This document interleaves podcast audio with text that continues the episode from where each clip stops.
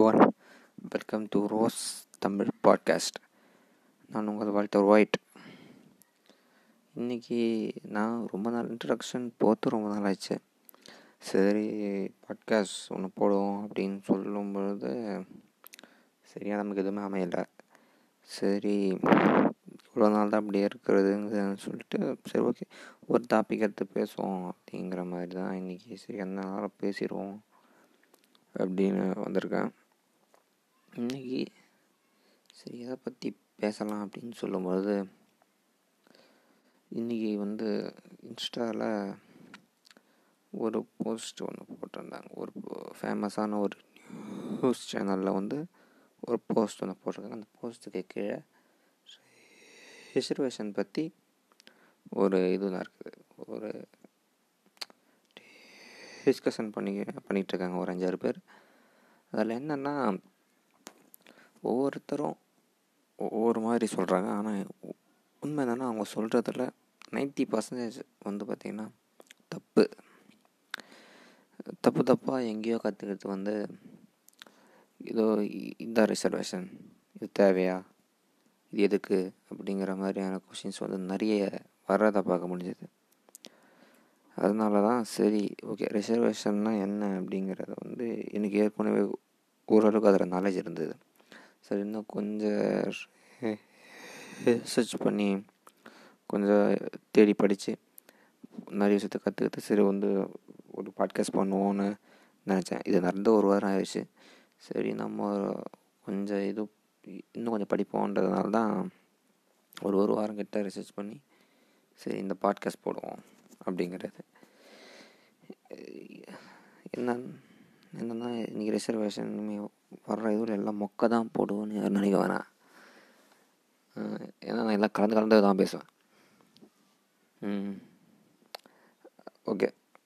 First what is reservation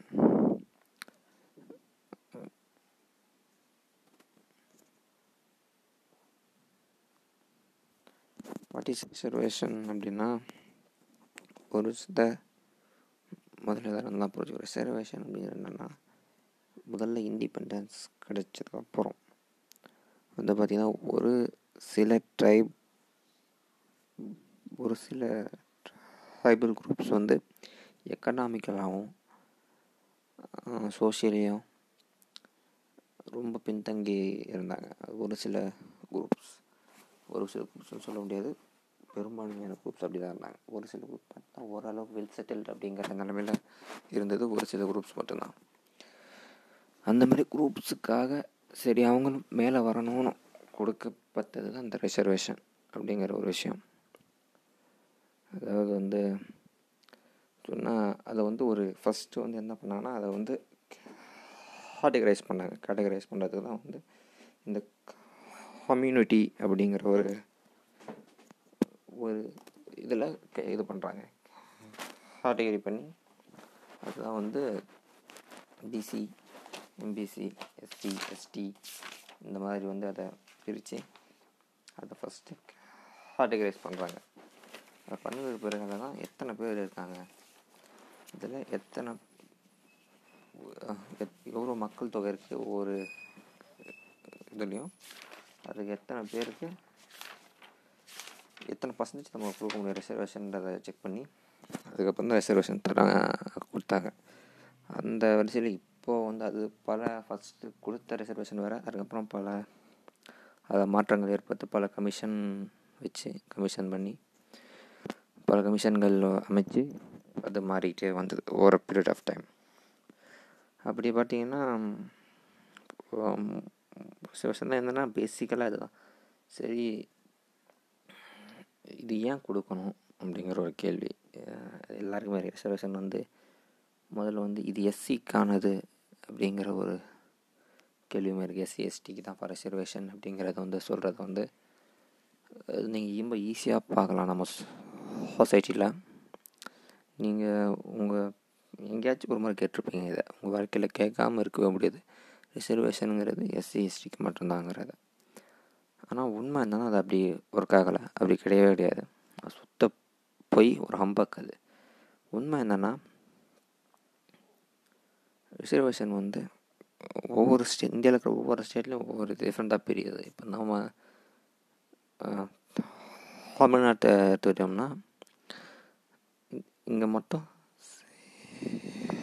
sixty nine percentage வந்து பார்த்தீங்கன்னா reservation இருக்குது அதில் வந்து பார்த்திங்கன்னா பிசி அப்படிங்கிற கேட்டகரிக்கு மொத்தம் முப்பது சதவீதம் இது கொடுக்குறாங்க ரிசர்வேஷன் அதே எம்பிசிக்கு பார்த்தீங்கன்னா டுவெண்ட்டி பர்சன்டேஜ் அப்புறம் எஸ்சிக்கு பார்த்தீங்கன்னா பதினெட்டு பர்சன்டேஜ் எஸ்டிக்கு பார்த்தீங்கன்னா ஒரு பர்சன்டேஜ் அப்படின்னு சொல்லிட்டு மொத்தம் கூட்டினீங்கன்னா அறுபத்தி ஒன்பது பர்சன்டேஜ் ரிசர்வேஷன் இருக்குது இங்கே தமிழ்நாட்டில். இப்போ பார்த்திங்கன்னா இது இதுதான் வந்து இது இது வந்து பெரிய அளவில் பண்ணுறது யார் அப்படின்னு பார்த்தீங்கன்னா பிசிஎம்பிசி ஆனால் உண்மை என்னென்னா ரிசர்வேஷன் வேணாம் அப்படின்னு சொல்கிற குரூப்ஸ் யார் பெரும்பாலும் அப்படின்னு பார்த்தீங்கன்னா அதுவும் பிசிஎம்பிசி தான். ஏன் அதை அவங்க அப்படி சொல்கிறாங்க அப்படிங்கிறது வந்து பார்த்திங்கன்னா ஒரு மிஸ்கைடன்ஸ் அப்படின்னு சொல்லலாம். ஒரு தப்பான தலைவர்களை பின்பற்றுறது மூலமாகும் அது மட்டும் இல்லாமல் ஃபேக் நியூஸ் பலவற்றை கேட்டு ரிசர்வேஷனுங்கிறது வந்து எஸ்சி எஸ்டிக்கு தான். நம்ம சொன்ன மாதிரி ரிசர்வேஷனுங்கிறது எஸ்சி எஸ்டிக்கு தாங்கிற அந்த ஒரு இந்த ஃபேக் நியூஸ்னால் இன்ஸ்பயர் ஆகி கூட அவங்க சொல்லிகிட்டு இருக்காங்க. ஆனால் உண்மை என்னென்னு தெரிஞ்சவங்க ரிசர்வேஷனுங்கிறது பிசி எம்பிசி எஸ்சி எஸ்டின்னு இந்த எல்லா குரூப்ஸுக்குமே கிடைக்குது. எஃப்சிக்கு மட்டும் கிடை கிடைக்காது. ஏன்னா ஃபஸ்ட் கிளாஸ் கேஸ்ட் அப்படிங்கிறதுனால அவங்களுக்கு மட்டும் கிடையாது. அடுத்து பார்த்திங்கன்னா ரிசர்வேஷன் எதுக்காக தேவை அப்படின்னு பார்க்கணும். இங்கே ஏன்னா வந்து எல்லோரும் இப்போ நீங்கள் ரிசர்வேஷன் யூடியூப்பில் தேடலாம். இல்லை ஒரு ஒரு பிளாக்ஸ் படிக்கலாம். இல்லை புக்ஸ் படிக்கலாம். எல்லாருமே வந்து பல விஷயங்களை சொல்லுவாங்க. ஸோ ஏன்னா ரிசர்வேஷன் வந்து இன்னமும் தேவைப்படும் ஏன்னா சாதிய ஏற்றத்தாழ்வுகள்ங்கிறது வந்து இன்றைக்கும் இருக்குது இன்றைக்கும் வந்து ஒரு பெரிய பிரச்சனையாக இருக்குது அப்படிங்கிறது வந்து பல பேர் சொல்லுவாங்க. சோசியலி அண்ட் எக்கனாமிக்கலி அந்த பேஸில் தான் எல்லாருமே பேசுவாங்க. அது மோர் ஓவர் வந்து என்ன கேட்டிங்கன்னா அது வந்து எக்கனாமிக்கலி அப்படிங்கிறத விட இட்ஸ் மோர் அபவுட் சோசியலி அப்படிங்கிறது தான் என்னை பொறுத்த வரைக்கும் அது ரொம்ப ஒரு உண்மையான உண்மைன்னு கூட சொல்லலாம். ஏன்னா எக்கனாமிக்கல் அப்படிங்கிறது அது மாறிக்கிட்டே இருக்கும்.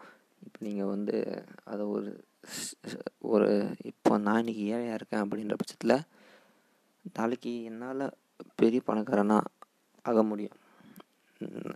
அப்படி தான் ஒர்க் ஆகும் இல்லையா இன்றைக்கி நான் ஒரு பிஸ்னஸ் பண்ணுறேன் இல்லை எதுவுமோ பண்ணி என்கிட்ட பணம் வருது அப்படின்னா நான் வந்து ஏழைங்கிற ஸ்டேஜ்லேருந்து பணக்காரங்கிற ஸ்டேஜ் என்னால் நகர முடியும். ஆனால் இந்த கேஸ்ட் அப்படிங்கிற இந்த ஒரு விஷயம் வந்து அப்படி கிடையாது. அது அப்படி ஒர்க் ஆகாது. நான் என்ன தான் உழைச்சாலும் நான் என்ன பண்ணாலும் நான் என்ன என்ன வேணால் பண்ணாலும் நான் ஒரு கேஸ்டில் பிறந்துட்டேன் அப்படின்னா நான் அதே கேஸ்டில் இருக்க முடியும். அது மேல் ஜாதி மேல் ஜாதின்னு சொல்கிற சூக்கால் ஜாதிகளாக இருக்கலாம் நான் கீழ் ஜாதிகளாக இருக்கலாம். கீழ் ஜாதிக்கு ஒடுக்கப்பட்ட ஜாதிகள்னு சொல்கிற ஒரு சில ஜாதிகளாக இருக்கலாம். நான் ஏன்னா அப்படி தான் இந்த கேஸ்ட் சிஸ்டம்ங்கிறதே ஒர்க் ஆகுது. அப்படிங்கிற பட்சத்தில் வந்து ரிசர்வேஷன் அப்படிங்கிறது பார்த்தா மோரோவர் நான் சொல்கிறேன் ஹோசியலி அப்படிங்கிறது தான் டிஃபைன் ஆகுது. ஏன்னா இப்போ வந்து எல்லாம் இப்போ எக்கனாமிக்கலி அப்படிங்கிற ஒரு சிஸ்டம் மட்டும்தான் இப்போ எல்லாம் எடுத்து பேசுகிறாங்க நான் எல்லா வீடியோஸ்லாம் பார்க்குறேன் அவங்களாம் வந்து ஏழையாக இருக்காங்க அப்படிங்கிற மாதிரி தான் பேசுகிறாங்க ஆதரவாக பேசுகிற பல யூடியூப் சேனல்ஸுமே நான் பார்க்குறேன் பல யூடியூப் சேனல்ஸ் பாட்காஸ்ட் எல்லாருமே என்ன சொல்கிறாங்க எக்கனாமிக்கல் எக்கனாமிக்கல் எக்கனாமிக்கல் தான் பேசுகிறாங்களே தவிர சோஷியலி அப்படிங்கிற ஒரு பாயிண்ட் எடுத்து யாருமே பேச மாட்டேங்கிறாங்க. உண்மை என்னன்னா ரிசர்வேஷன் வேணாம் அப்படின்னு சொல்கிறவங்களுக்கு நம்ம சோஷியலி அப்படிங்கிற அந்த பாயிண்ட் எடுத்து பேசணும்னா இன்னும் ஈஸியாக அவங்கள கன்வின்ஸ் பண்ணலாங்கிறது தான் என்னுடைய ஒரு ஒப்பீனியன் ஏன்னா இங்கே ரிசர்வேஷனுங்கிறது வந்து எக்கனாமிக்கலி அதுவும் ஒரு பாயிண்ட் அதுவும் ஸ்ட்ராங் பாயிண்ட் இல்லைன்னு சொல்லலை. எக்கனாமிக்கலியாக இருந்தாலும் சோஷியலி அப்படிங்கிறது வந்து ரொம்ப முக்கியம். குறிப்பாக வந்து சோஷியல் வெல்த் அப்படிங்கிறது. இந்த சோஷியல் வெல்த்துங்கிறத பற்றி நான் பெரும்பாலும் அந்த ரிசர்வேஷனுடைய இடங்களில் அது அதை பற்றி பேசுகிறவங்ககிட்டயோ இல்லை அதை பற்றி பிளாக்ஸ் எழுதுகிறவங்ககிட்டயோ நான் அதை பற்றி பேசி அவங்க பேசி நான் கேட்டதே இல்லை.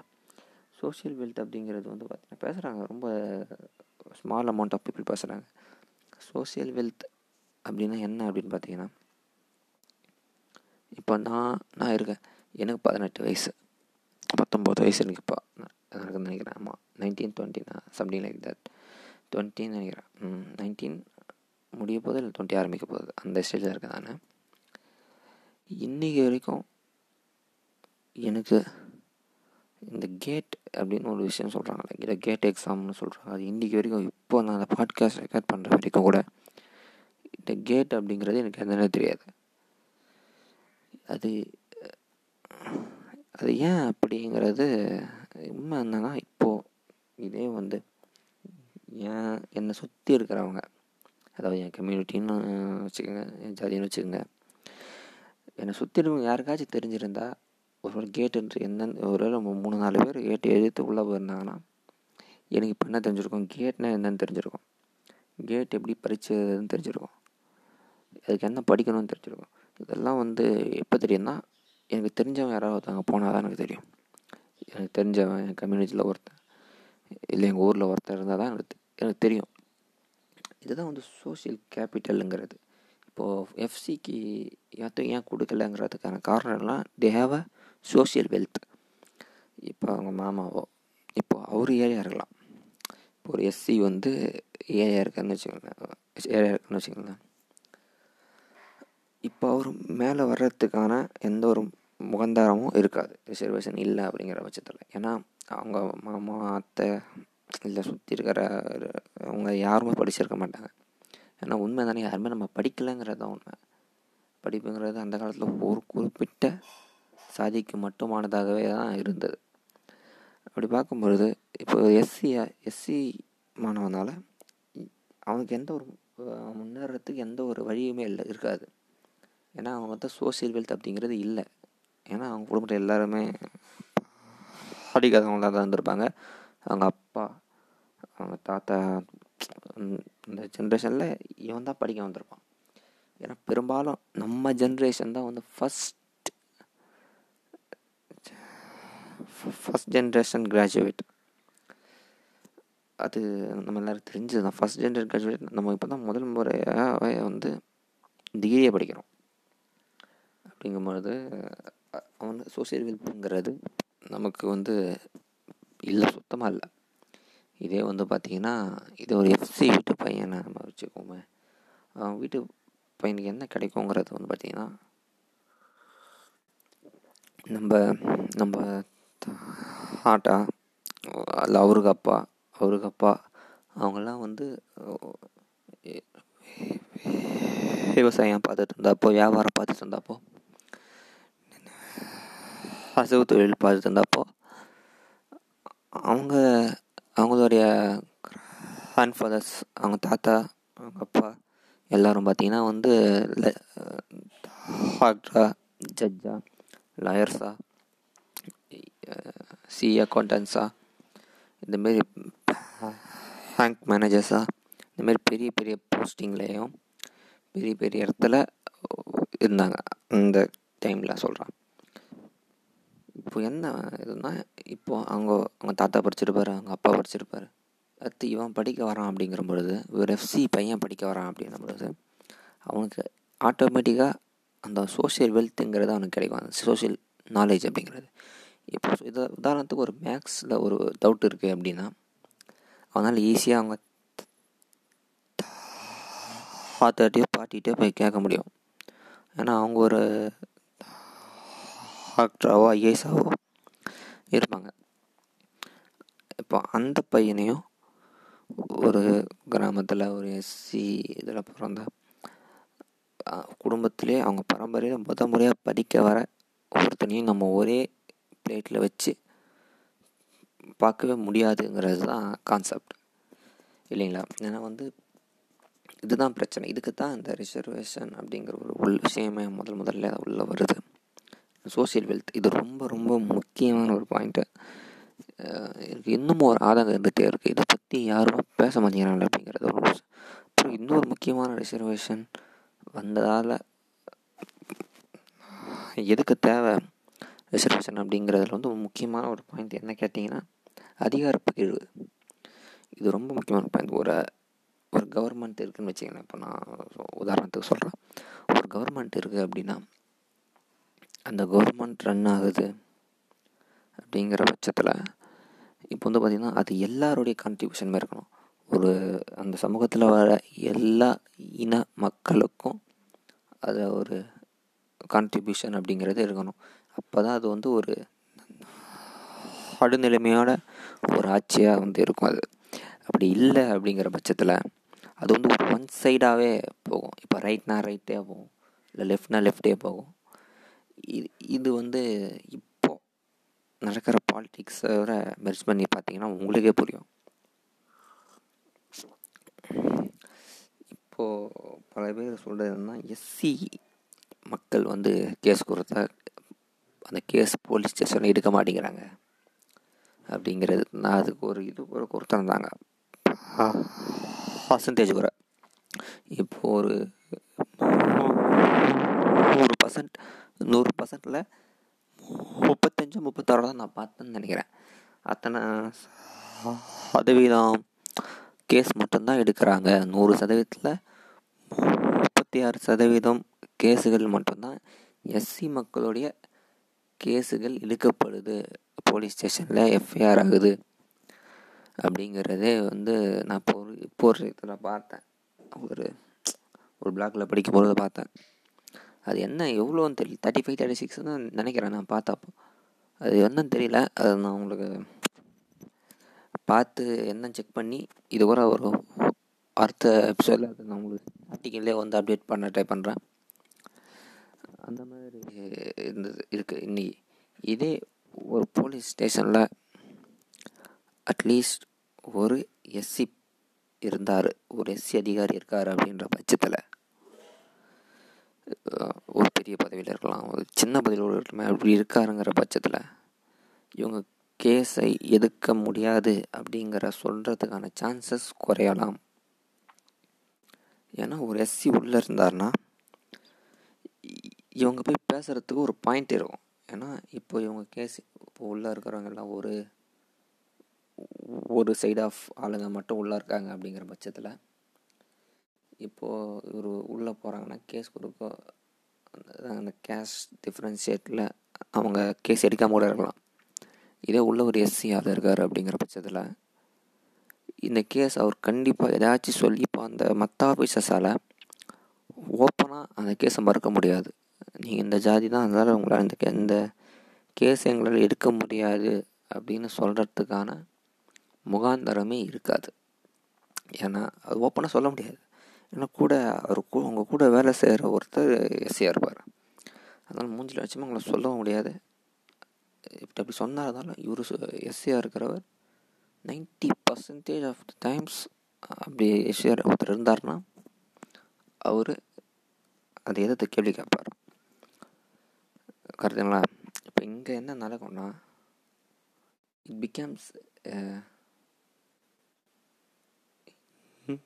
இன்க்ளூசிவ் இன்க்ளூசிவான ஒரு கவர்மெண்ட்டாக இது இருக்கும்.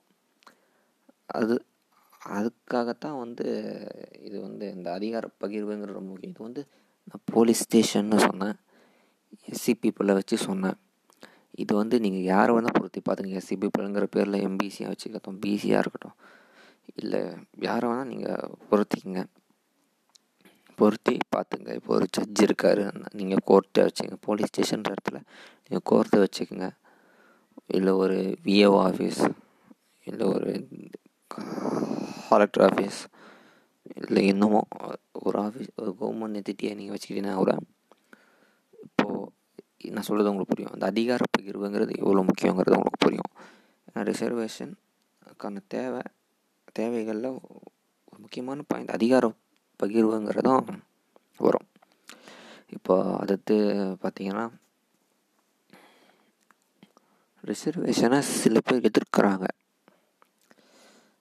அது ஏன் எதிர்க்கிறாங்கங்கிறதையும் நம்ம பார்க்கணும். சரி அதுக்கு அவங்க சொல்கிற காரணங்கள் பல இருக்குது ஆன்டி மெரிட்டோக்ராட்டிக்காக இருக்குது இன்னும் பல விஷயங்கள் அவங்க சொல்லுவாங்க. ரிசர்வேஷன்னால தான் டேலண்ட்டாக இருக்கிறவங்களால உள்ளே வர முடியலங்கிறத ஒரு விஷயமும். இதுவும் ஒரு சுத்த அம்பக்கான ஒரு விஷயம் தான் நான் சொல்லுவேன். அது உண்மை என்னென்னா டேலண்ட்டுக்கும் ரிசர்வேஷனுக்கும் சம்மந்தமே கிடையாதுங்கிறது தான் உண்மை. ஏன்னா இப்போ ஒரு உதாரணத்துக்கு சொல்கிறேன் ஒரு நூறு ரிசர்வேஷன் இப்போ ஒரு நூறு இப்போ ஒரு கவர்மெண்ட் எட்டியில் நூறு சீட்ஸ் இருக்குன்னு வைங்க. ஒரு காலேஜாக இருக்கணும் இல்லை ஒரு கவர்மெண்ட் ஜாபுக்கான போஸ்டிங்காக ஆகிறது ஒரு நூறு நூறு நூறு போஸ்ட் இருக்குன்னு வச்சுங்க அந்த நூறு போஸ்டிங்கில் இந்த நான் சொன்னதில்ல சிக்ஸ்டி நைன் பர்சன்டேஜ் அந்த ரிசர்வேஷன் முதல்ல ஓப்பன் ஆகாது. முதல்ல ஓப்பன் ஆகிறதுன்னு பார்த்தா மிச்சம் இருக்கிற அந்த தேர்ட்டி ஒன் பர்சன்டேஜ் அந்த ஹண்ட்ரல் கோட்டான்னு சொல்லுவாங்க. ஜென்ரல் கோட்டா ஜென்ரல் கோட்டாவில் இருக்கிற அதுதான் முதல்ல ஓப்பன் ஆகும். அது எப்படி இது எப்படி இருக்கும்னா யார் அந்த இப்போ ஒரு கவர்மெண்ட் எக்ஸாம்னா அட்லீஸ்ட் ஒரு எக்ஸாம் இருக்கும். அந்த எக்ஸாமில் யார் அதிக மார்க் எடுத்திருக்கா அப்படிங்கிறவங்கள தான் முதல்ல செலக்ட் பண்ணுவாங்க. அந்த முப்பத்தோரு சீட்டு எப்படி எடுப்பாங்கன்னா முதல் முப்பத்தொன்று வச்ச எக்ஸாமில் முதல் முப்பத்தோரு மார்க் யார் இருக்காங்களோ அவங்கள தான் அந்த முப்பத்தோரு வேலைகளுக்கு ஃபுல்லாக முதல்ல முதல்ல ஃபில் பண்ணுவாங்க.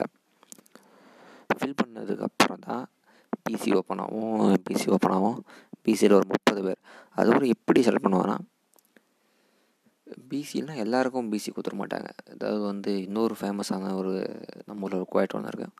நான் வந்து தொண்ணூத்தொம்பது மார்க் எடுத்தான் எனக்கு கிடைக்கல. அவன் ஐம்பது மார்க் தான் எடுத்தான் கிடச்சிருச்சு அப்படிங்கிற மாதிரி ஒரு தாக்கம் இருக்கும் நம்ம ஊரில். இதை வந்து இந்த பிசி எஃப்சி இந்த அதுங்க சொல்கிற ஒரு குற்றச்சாட்டுன்னு வச்சுக்கோங்களேன். ஆனால் பெரும்பாலும் அப்படி ஒர்க் ஆகாது. எஸ் இப்போ வந்து பிசிக்கு ஃபஸ்ட்டு அந்த இது முடி முடிஞ்சிடும்னு சொன்னேன். ஹண்டல் கோட்டா அதுக்கப்புறம் பிசி கோட்டா ஓப்பன் ஆன பிறகு எப்படி அது வரும்னா பிசி பிசி அப்படிங்கிற கம்யூனிட்டியில் யார் அதிக மார்க்கு எடுத்திருக்கா? அதிலேருந்து ஓப்பன் ஆகும். இப்போ மெரிட்டில் இருந்தவர் மெரிட்டில் ஒருத்தருக்கு சீட்டு கிடச்சிருக்கு அப்படின்ற பட்சத்தில் அவருக்கு இங்கே வர வாய்ப்பு இல்லை. இப்போது முதலத்தில் இப்போ ஹண்ட்ரடில் வந்து ஃபஸ்ட்டு ஃபஸ்ட்டு வராரு ஒருத்தர். ஒரு பிசி வராரு அப்படின்னா அவருக்கு இந்த பிசி கோட்டை கிடைக்காது. அதுக்கப்புறம் வரவங்களுக்கு தான் கிடைக்கும். அந்த பிசியில் அந்த ஹண்ட்ரடில் வராதவங்க வராங்க லிஸ்ட்டு அப்படி டாப் டு பாட்டம் மார்க்கு ரீதியாக வரும். அது பார்த்தா ஃபஸ்ட்டு யார் அதிக மார்க்கு பிசியில் அடுத்த செகண்ட் யார் அதிக மார்க்கு பிசியில் அப்படின்னு பிசியில் முப்பது சீட் ஃபில் பண்ணுவாங்க. ஃபில் பண்ணதுக்கப்புறம் அடுத்து டுவெண்ட்டி சீட் எம்பிசி ஃபில் ஆகும். எஸ்சிக்கு பதினெட்டு சீட்டு பதினெட்டு. அப்புறம் எஸ்டிக்கு ஒரு சீட்டு ஃபில் ஆகும். நம்ம ஸ்டேட்டை பொறுத்த வரைக்கும் அது பெரும்பாலும் மார்க் டிஃப்ரென்ஸ் எப்படி இருக்குன்னா இவர் one ninety nine point nine அப்படிங்கிற ஒரு மார்க் எடுத்து உள்ளே போகிறாரு ஒரு நார்மல் ஹண்ட்ரட் கோட்டாக இருக்கிறவர் அப்படின்னா ஒரு பிசி கோட்டா எம்பிசி கோட்டாவில் இருக்கவங்க எப்படி உள்ளே போவாங்கன்னா சிஎஸ்டி கோட்டாவில் இருக்கிறவங்க ஒரு one ninety nine point five ஒரு one nineteen ninety eight point five eight point seven அந்த ரேஞ்ச் டிஃப்ரென்ஸ் தான். ஒரு point five point seven one அந்த டிஃப்ரென்ஸில் தான் இருக்கும்.